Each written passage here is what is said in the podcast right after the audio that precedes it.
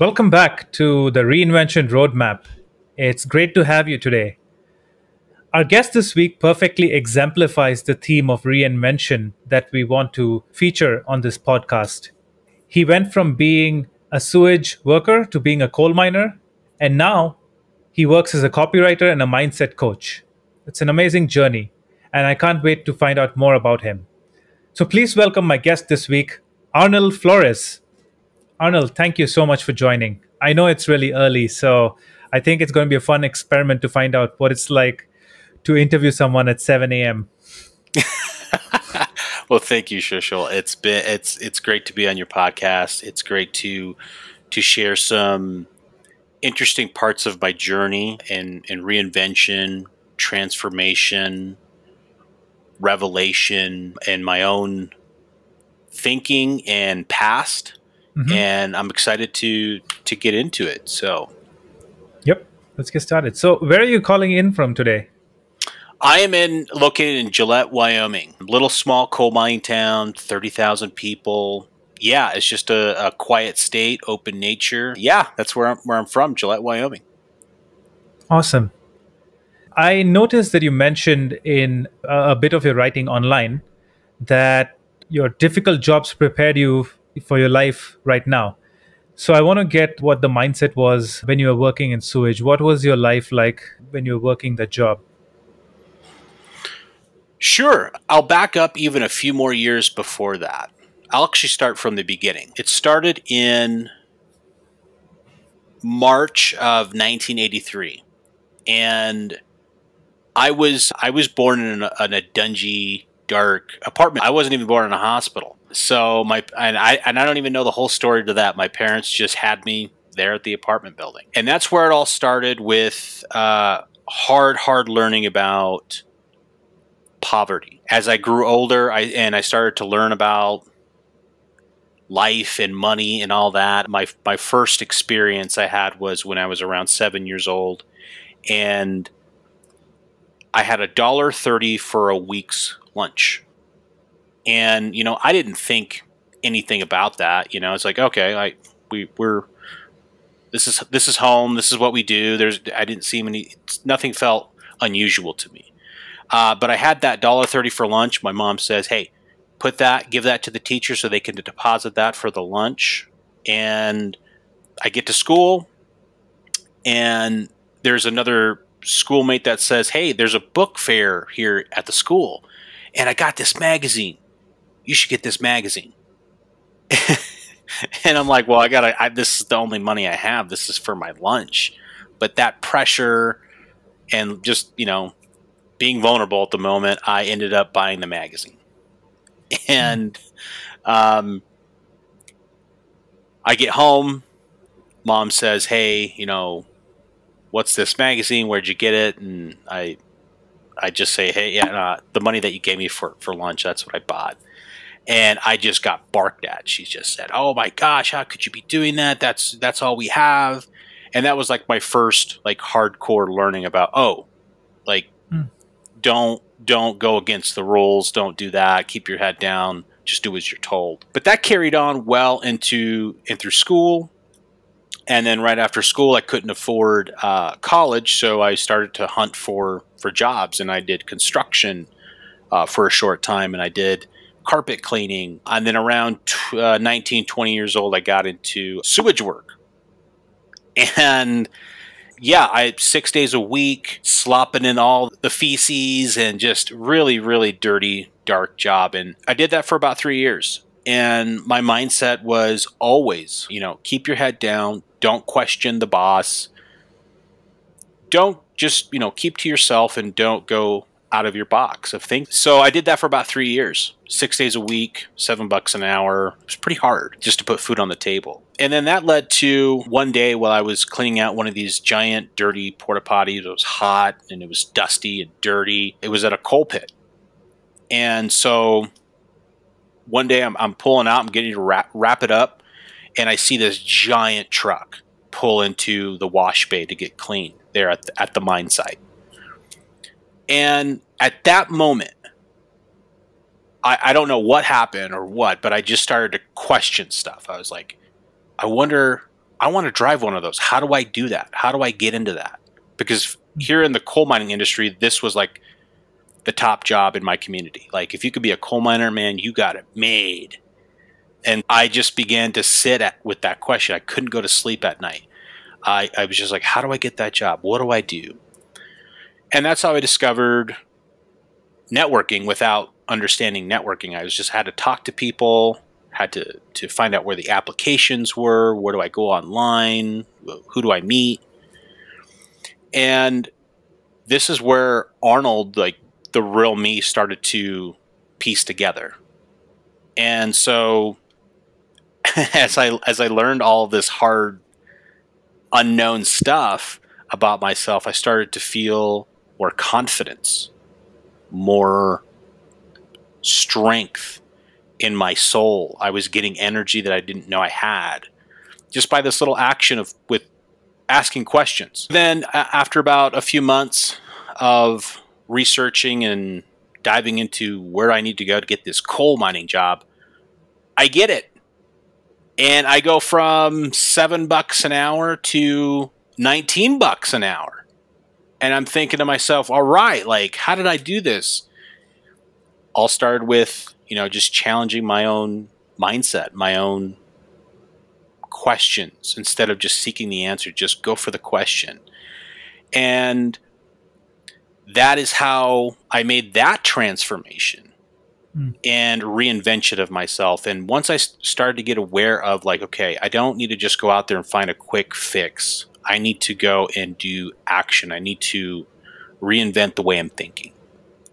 I wanted to ask you, based on conditioning, you spoke about learning that you have only a dollar thirty for lunch, and being told at such a young age that you can't screw up and this is what you have. You have to work with this. So, how did you start working on that mindset? Because changing mindset is quite difficult. I have noticed from my personal experience that the conditioning that you have from when you're like a kid stays for a long time. So, when you were transforming your life from working in sewage to going to coal mining, there must have been that shift in mindset. And tell us more about that. Yes. And and so as I'm going through this process of sewage to coal mining, I started to review the past and not reviewing the past as a problem, but more as part of the of the transformation. I started to see it how it unfolds by being grateful for all of my problems. And I don't know how that even happened at first, but I, I started to realize as each day passed, all the problems that got stacked on each other were meant for my good. And I, I don't know, that's some sort of like spiritual, weird woo woo stuff there, but it conditioned me. The, the problems made me less flabby in my mind. and then so I wasn't growing up in poverty and having all I mean there was many other things when growing up too like we'll go right back to my childhood where I was at the grocery store and I had another event where my mom we they were scanning the groceries I was just a little kid and my mom is she's not handing over money and this wasn't a time, I don't think debit cards were a, a thing then, but she handed over a slip. And I just asked, like, hey, mom, like, what's that? In public, in front of the cashier. And she says, don't ask that question. Do not ask that question ever again. Okay, not, not gonna, I'm not going to ask.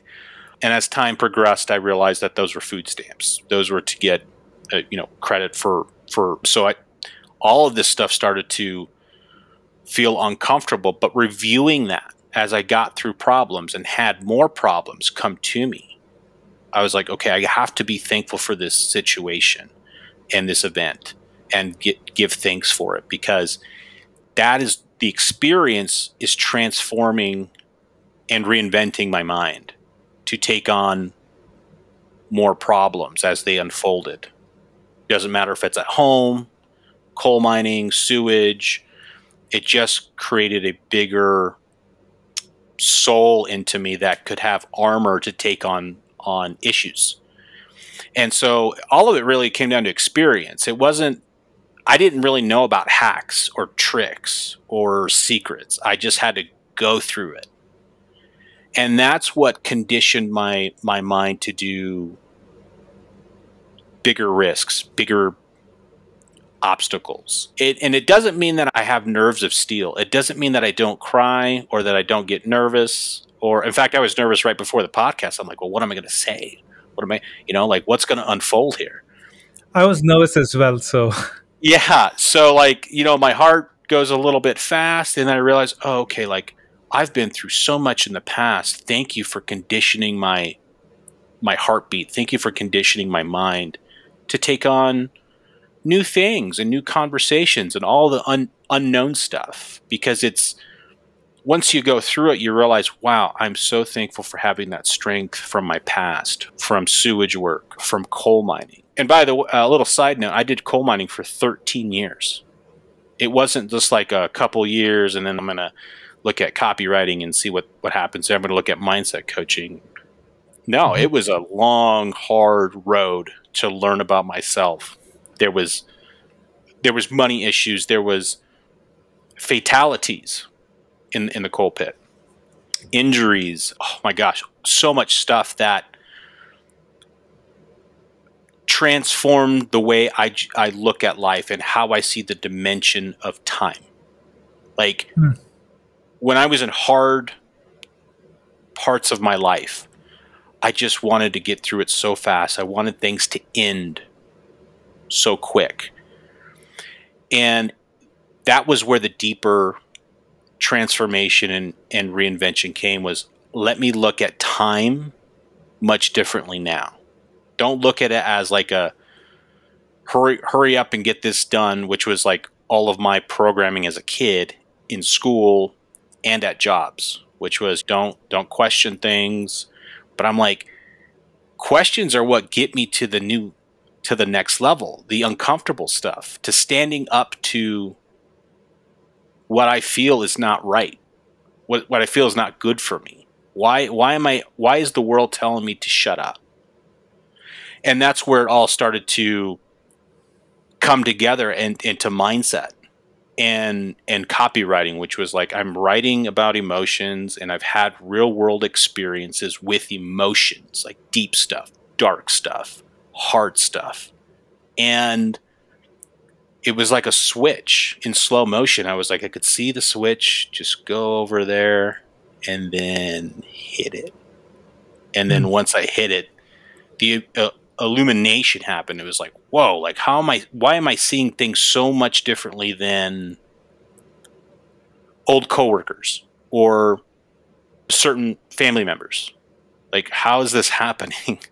and it's just, it's been a it's been a great experience to have, and I'm so thankful for all of the problems. I wouldn't say that I didn't have a hard time or that I wasn't. I don't have any shame or guilt with it because that's just part of my human self. But to challenge it on, to look at it and then ref- reframe it and not look at it as a, a bad thing, but as a blessing. That has been the big, that has been the seed in the garden to make this whole thing change for me. So I was bearing fruit to to enjoy my own garden. So you spoke about shame and guilt, and I, I know that feeling. It's like when you let go of a, a job that pays the bills and brings a paycheck in at the end of the month. There's a lot of shame associated with when you're making a change or like oh why am i not being grateful this job pays my bills and, and takes care of me then why should I leave it? Or you know, when when you were about to leave coal mining, uh, a job that was paying like 19 bucks an hour or something like that, did you experience shame and guilt, and how did you overcome that for wanting something new? Every single day, I had shame and guilt. I constantly had conversations about what I should. This was in my own head of what should I be doing this? Should I even be thinking this? And that is where a lot of the I, I got exposed to the wiring in my head, which was, you know, shut up, don't ask questions, just keep your head down and go with the flow. And I just knew I wasn't this part of my my guts were communicating with my brain and they were having this constant pull and fight at the table. Like two drunks at a table going like ah it should be this way but no it should be this way. Bring another round. Let's talk about it some more and it would just get vicious at times i would just be like man this is a this is a mess. Look at these two voices having this conversation. And i would just have this moment where i would step out of my own head and be like whoa there's a there's a lot of stuff going on there.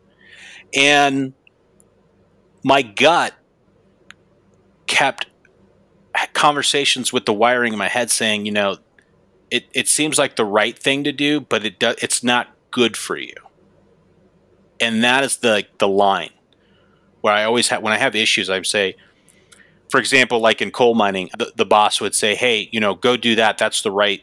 This is the right thing. This is the rules. Go do that." But my guts, my my inner my spirit would say, "That is not good. I, I should not be doing that." So yeah, back to the shame and guilt. Of course, I did. Every day I would have these conversations with myself, but then it led to the wiring in my head of saying, like, wait a second, questions are what got me out of it. And so asking questions to myself, journaling it out, writing out deep stuff in private with no judgment, no editor on, allowed me to debunk the beast. I just kept drilling at it. I was going like, so you see it this way, but what about this? What happens if you, you know, weird stuff like, well, wait a minute, but if you don't do this and you die next week, will you regret it? I was like, oh, you'd be dead then.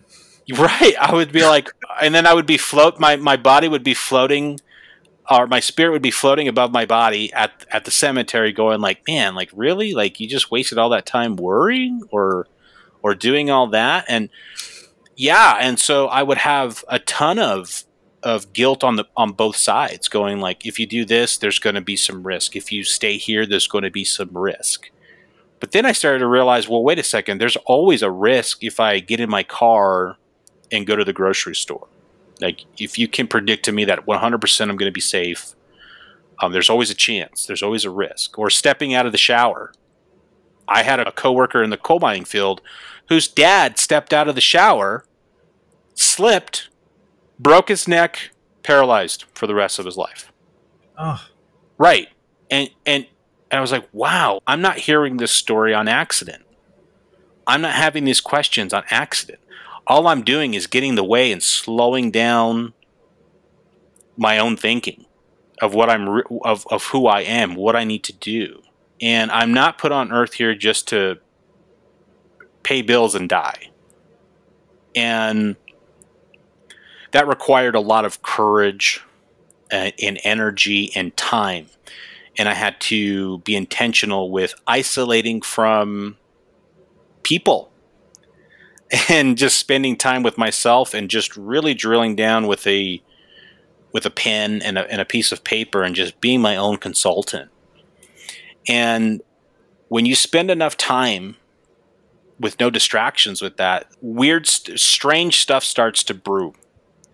And that's where you get energy for that conversation. It's like, okay, this is starting to to make me curious about my own life, not other people, not other books, not other gurus, myself, where I wasn't spending a lot of time with.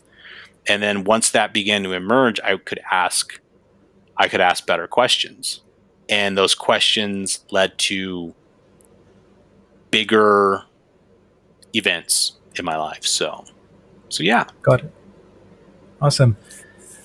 So, coming back to your life as a coal miner, there must have been this moment of revelation where you felt like this can't go on anymore and you know this i have to i have to choose a better life i need to do this transformation again i have done it before and i'm going to do it again so what was that moment which led you to really assess that this is not working for you and you want to make the switch and move to something more fulfilling? Oh my gosh, do I have a good nutshell of a story for you? The floor is yours, my friend. Yes. Yeah. One night in the coal pit, there's no plumbing. It's a 12 hour shift. It's an hour commute to and an hour commute back home. So about 14, 15 hours, depending on the weather. We don't, they didn't shut down for anything. Holidays, whatever. We just keep going. This is about eight years ago. It was a night shift. It was hot. It was a just another day at work. And I'm driving this big Honka 240 ton truck up a, up a hill. And everybody communicates by radio. And as I'm driving up, it's about midnight. So I'm a little tired. But what catches my attention as I get at the top of this hill is I hear on the radio, Mayday, Mayday, Mayday, man down. And that shook my bones enough. When you hear Mayday, it could be anything, it could be a fire. But when they say man down, that means somebody's hurt. It's been acknowledged. We need to get medical help right away. So I get at the top, I, I park my truck, and we wait it out. Now, these Maydays last about 20, 30 minutes. They get cleared out because there's medical help in the pit, people that are trained to help people.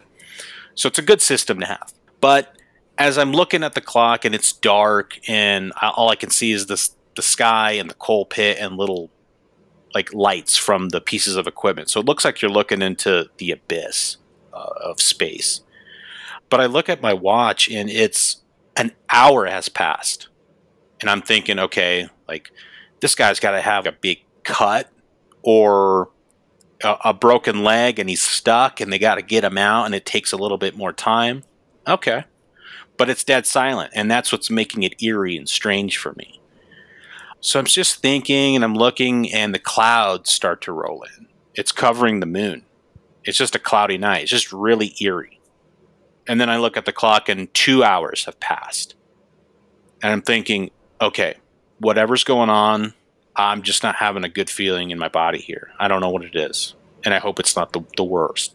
So I see a truck, a little Ford truck, barreling through the road, all through the bumps, just boom, boom, getting closer and closer to me.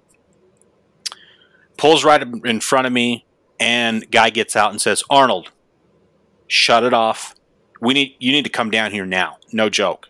Get off your piece of equipment now. Hmm. Okay, all right, I'll get down, climb down this 12 foot ladder. I get into the truck and nobody's talking. There's, it's full of dirty, dusty guys and they're just silent. No words. Nobody's talking. Again, my body's not feeling the best here. I'm like, okay. So we get up to the top, which is the, the what we call for a place for locker rooms and plumbing so that they can get ready for the shift. At this time, it's about 3 a.m. So everybody's dirty. There's a couple people crying in the front. And it's just hitting me all at once. It's like everyone's fatigued. Their faces are covered in dust. They just look, everyone looks depressed. It's like, oh my gosh, I don't know what's going on here. So I take my seat, and the mine manager comes in from wherever he lives. And he gets up, and there's no break. He just gets right up front catches everybody's attention. He says, "Hey, everybody, we just had a fatality out here. Somebody just got killed." Oh. And right then, there it was just the edge, just the edge. I was like, "I know I don't need to be out here," but I wasn't convinced yet, you know. And somebody had had said, "Okay, we had a fatality." They raised their hand and say, "We had a fatality." You got to have time to to clean up. What, what are we going to do? Do we show up for the next shift? And the mine manager says, you know, we're just going to go ahead and continue with work. We're going to clean this stuff up, but we're just going to go ahead and keep operations going. And that was like the big one for me, which was that's awful. if this was right, if this was me and we just got to keep things going. Yeah, that that was it. That was me going, okay, like what's next? What do I do? How do I even think about this? And so I didn't quit like the next day or the next year or the next two years. I waited another seven years to quit. And that's when I had that moment of how fear and how systems work, which is some days you do have to move your emotions out of the way and you need to get the stuff done. But then sometimes you have to question things and go, it's not if this is the right thing or the wrong thing, but is this the good thing? Hmm. And that was like, oh, I've had these events and I, am using it as fuel for this moment in time and space. What do I do? What do, do I need to have more patience? Absolutely. I need to get my emotions out of the way. You can't just do something spontaneous and bust out like the next day because you don't feel great about it. And so that led to a $2 auxiliary cord that I bought. And I said, okay, the next day, instead of 12 hours of listening to the, the baseball game and the football game and music with lyrics that aren't even serving me, why don't I go ahead and just start listening to books, podcasts, courses, all of that? And so for two years, I just pounded personal development. Les Brown, Jim Rohn, Dennis Waitley, Tony Robbins, just anything I could get my hands on, I would just gobble it up all day. And so I turned that piece of equipment into a, a university on wheels. I was schooling myself on like, okay, instead of I, I, get paid for this, but how can I leverage time? And mm-hmm. I, it was just a simple question, simple ch- choice of just taking action on it. And then after about two years of personal development and getting my mind more fit for an exit out, then I went into to started to study marketing, sales, copywriting, more copywriting than anything else. And then on my vacation times, I would go into networking events. I would go to Perry Marshall events. I would go to Copy Chief events in person and just meet with business owners and see how they operate, see how they think, see how they question things. And I started to put all these pieces together and I realized, okay, like you got to keep doing that for another few years. And then that's how I developed that new reinvention and transformation in my head. I was like, nothing's ever going to be perfect. But if you spend time and energy and focus on doing these things and having a I having wonder with it as well, knowing that because I can't predict the future all I can see is patterns and patience, then I can exit out. And that's what I did. I stacked cash for a period of time because by the time I left coal mining, I was making like 30, 38 bucks an hour around there. So I had opportunities. I was like, okay, like I'm not going to waste time here doing this. Like when I just, you know, uh-huh. do this and then and get out. So that's how that in a nutshell, I tried my best in like, you know, a few minutes, but yeah, so that's what happened and and the journey continues into into being a new mindset coach and learning i'm always learning about other people myself and just looking to see where i can ask questions and and that leads to to today you know which is like okay i'm on a podcast with Shishal and i'm just like rambling about the past and how it helped me reinvent my my life your ramble is someone else's golden nugget of information. Yeah. It's very interesting that you mentioned that you actually use this mindset coaching technique on yourself first through challenging assumptions by asking questions, etc. Now, for a person who's reinventing themselves, one of the big blockers is risk and like how to manage risk a lot of people don't take that leap of faith because they're worried about what will they do and, and will things work out. So how did you manage risk after coming from a comfortable job to kind of doing something uncertain? That's a great question. The word that comes to mind is repetition. Programming and repetition. And how I program a new habit, new thinking, new thought, what whatever is repetition. Is I wake up every morning, get to that notepad and just start writing it out. How can I have a conversation in private with no judgment?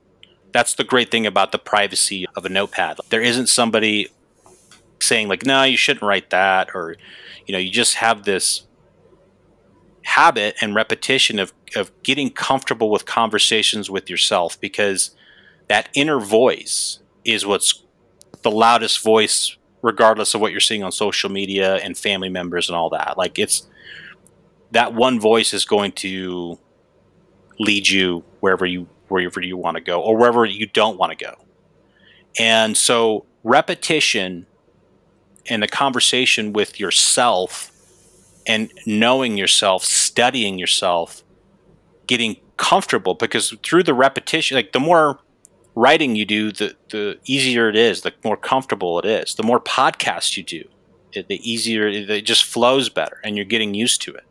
But that's what I do with myself. I'm just constantly asking questions like, what's rubbing me wrong today? And what do I need to get out so that I can start thinking clear about this risk? and start asking questions. And I and I wish it was an overnight thing, you know, for the mm-hmm. listeners right now going like, "Oh, can I just do this tonight and then tomorrow like ah, it's it's all done." Uh, no, um, it's going to take some work. It's going to take some time. But if you, I don't know, thirty minutes in the morning, if, if you're focused and there's no phone or or nothing to distract you, you would be surprised what comes out. How much gunk and and bullshit that's just like oh like why am i spending time with this fluffy question this que- but this question here woo if i if i can just get a, an inch closer to answering it then we're on to something big and that's what it is it's repetition with your own programming what the the thoughts coming in like maybe it's meditation, maybe it's prayer, maybe whatever. But I just know if you get focused, that number one superpower of focus, which everybody has, and put it on that one thing, then you start to put a nation of, of an army around that question and it's poking it. And it's going like, you're not so bad. Actually, I see you a different way. I see in the weak points in you. And that's when it all starts to change is repetition programming the self-talk. It's like what's the inner voice going what's it saying all day long? And once you catch on to it it's going to have to agree with it. Your own brain's going to have to optimize for that for that thinking. And it and once you do that it it gets faster it gets quicker it gets better it gets stronger. So. Well said. You mentioned social media, no matter what social media says, it's your own voice that actually tells you whatever you don't want to hear sometimes. But have you still found staying away from social media or something has alleviated uh, the negative chatter from that voice? Yes. Yeah. Uh, the more time I spend on social media, the more time I'm getting programmed to my old crazy self because there's too many voices on there and there's too many boobs and there's too many butts and there's too many all sorts of things that trigger my lizard brain and hijack my thinking. And that's why I encourage anybody to get really comfortable with their own social media, voice, whatever's going on in their head to get comfortable with that. Don't ignore it. Don't put it to the side. Don't don't go to other voices and other symbols and other images to program you. Get really comfortable with what's emerging from your own imagination and question it, look at it, play with it, break it down. And once you do that, then you can approach social media and look at it and say, I know that's bullshit. I know that that's not even true. And all these other people are believing it. And that's when you have that moment of like, whoa, all this stuff is just hijacked. It's, it's constantly reminding them of what's wrong now. Look, the world's burning down. Things are bad you shouldn't be single right now. You should be married and have all of this and all this other inputs coming in when you haven't even cleaned out all the stuff that's already in there. So it's just bloating, getting bigger, and getting uglier. And as you do that, you just feel drunk on worry, drunk on stuff that you don't even need because you're not even meant to have the weight of the world on your shoulders. But social media, for some weird way, it, it, it twists reality and makes you feel like this should be your problem. When in reality, the biggest thing for most people, even in myself, which was like, answer this one question Who are you, Arnold? And I was like, I don't know. I don't know what I am. I don't know what this is. And my biggest problem was I wasn't even spending time with the question. I was spending time on on Facebook feeds and trending tabs and the news and all that stuff is just a distraction. All it is just getting me off of my own real work which needs to be done is like okay, who am I? What am I most afraid of? Not the stuff on the news but in my own life and then question it. And you start drilling it down and the beauty about all this is it doesn't really require any technology. You don't you don't need like a computer or an app or a website for it. It's all in you because rarely will you find the answer on the outside. Because the outside usually is like a new app or a new like trick or something like that and it's not that. It's really it's always been in you but you never put any focus on it because there's too many distractions out there. I often found myself buying crap off of social media just because it told me I'm lacking something, and I, I didn't know what to do. It was just this this constant finger pointing at me that you're inadequate in A, B, C kind of way, and you have to always like purchase our products to be a better person. So what you said made a lot of sense. Now, before the call, you mentioned that you spend about 30 minutes each morning in your no technology zone. Tell us more about that. That is my favorite part of the day. I look forward to it so so much now. And my old uh, sewage, poverty, coal mining self would have been like, "That is complete horse crap. Don't. Well, that is just a waste of time. Journaling is for girls and all of that stuff." because you know it's hard job, rugged stuff. But I look forward to it every day, and to the point now, if I miss a little bit of it or I'm off track, I feel very uncomfortable. I don't feel the best. I feel like it's the best nourishment for my mind, my spirit. So yeah, I have this this isolation corner, no no tech, where I spend time with my higher self and the divine. God, whatever you b- believe in. But that's that's what I do there, and spend time reading some old ancient text. Uh, usually, it's the Bible. Sometimes it's uh, Stoic, uh, Marcus Aurelius, and all that. But it taught me so much about what truth is and how much bullshit's out there and how hmm. much it twists reality, twists emotions, twists so much stuff that it messes with it messed with my dimension of looking at time. I always looked at everything like I got to have it now. I need to to get my pleasure centers reached right now, which my old self was wake up, turn on social media, get my dope fix, I'm good for the day. But man, was I starting to feel that started to catch up with me. I was getting depressed, like a low grade depression, empty. None of my deeper questions were getting answered. You know, so all of the these dope centers were getting food and all sorts of stuff that wasn't serving me. And over here, I have to challenge myself and be bored.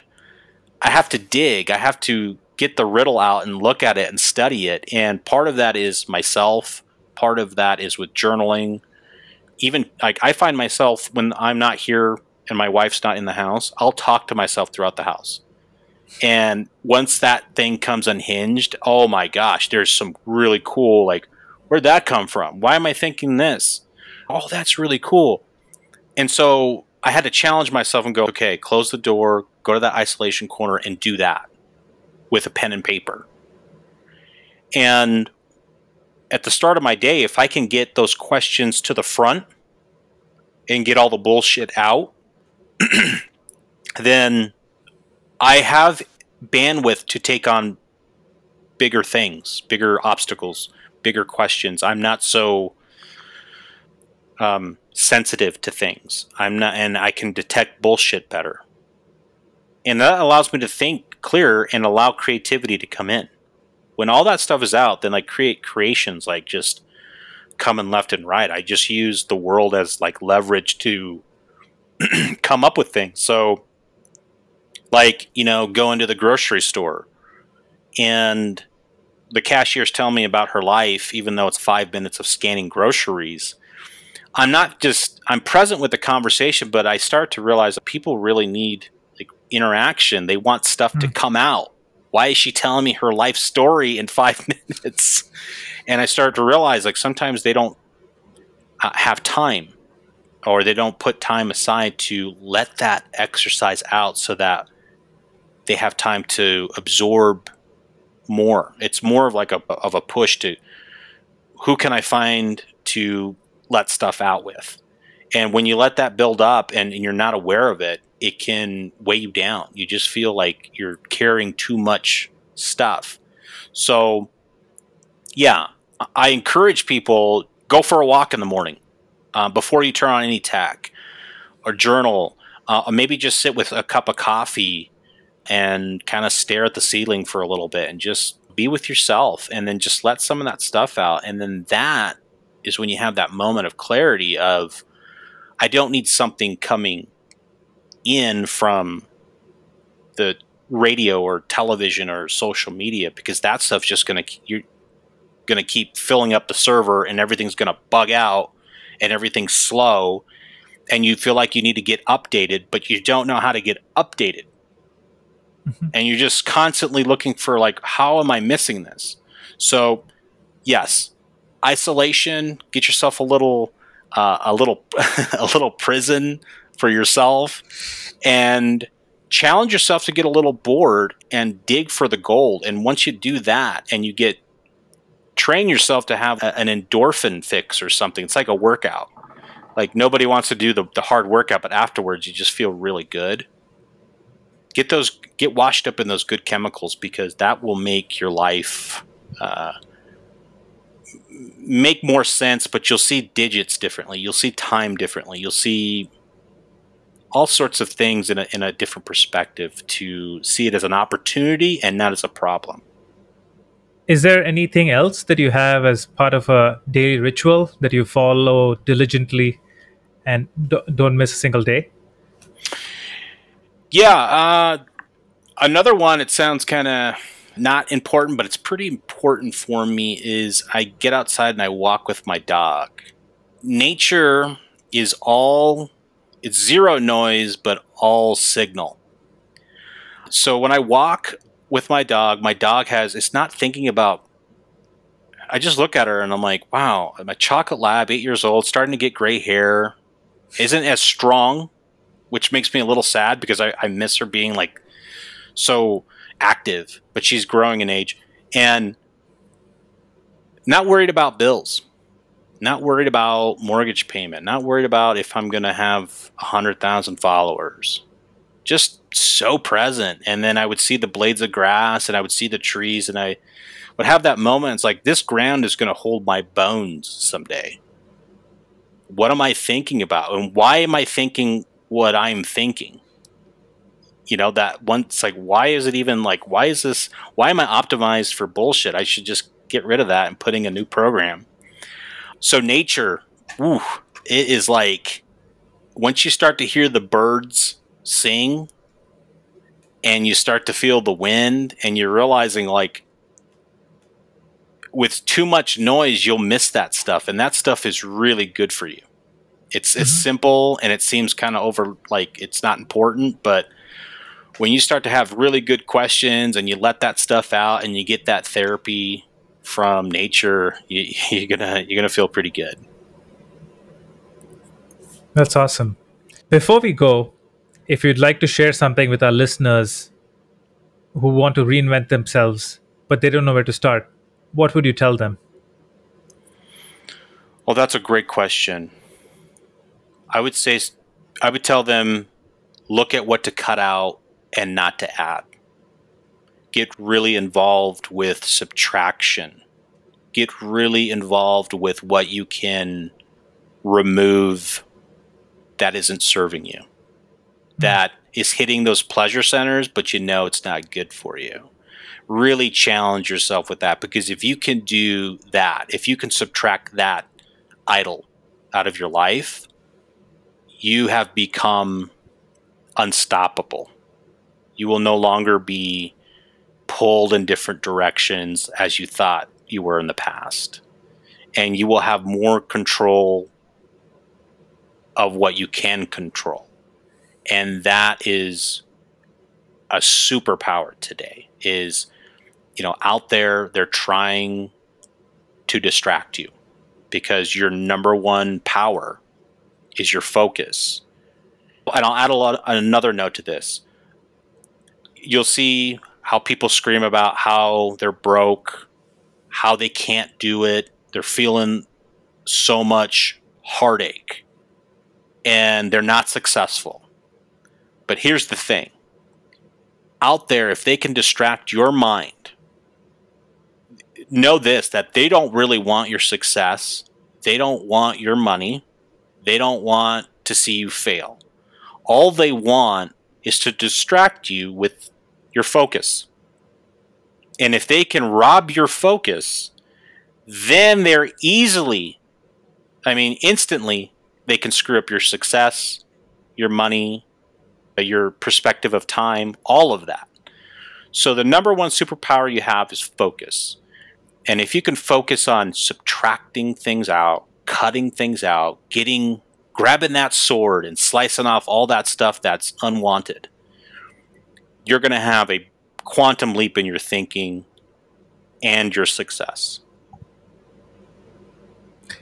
Thank you. Thank you so much for that, Arnold. It was a beautiful message. And thank you so much for coming on to the Reinvention Roadmap.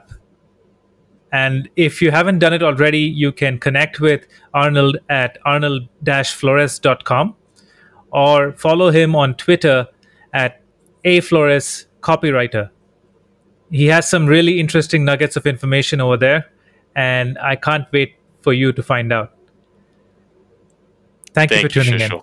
Thank you, Shishel.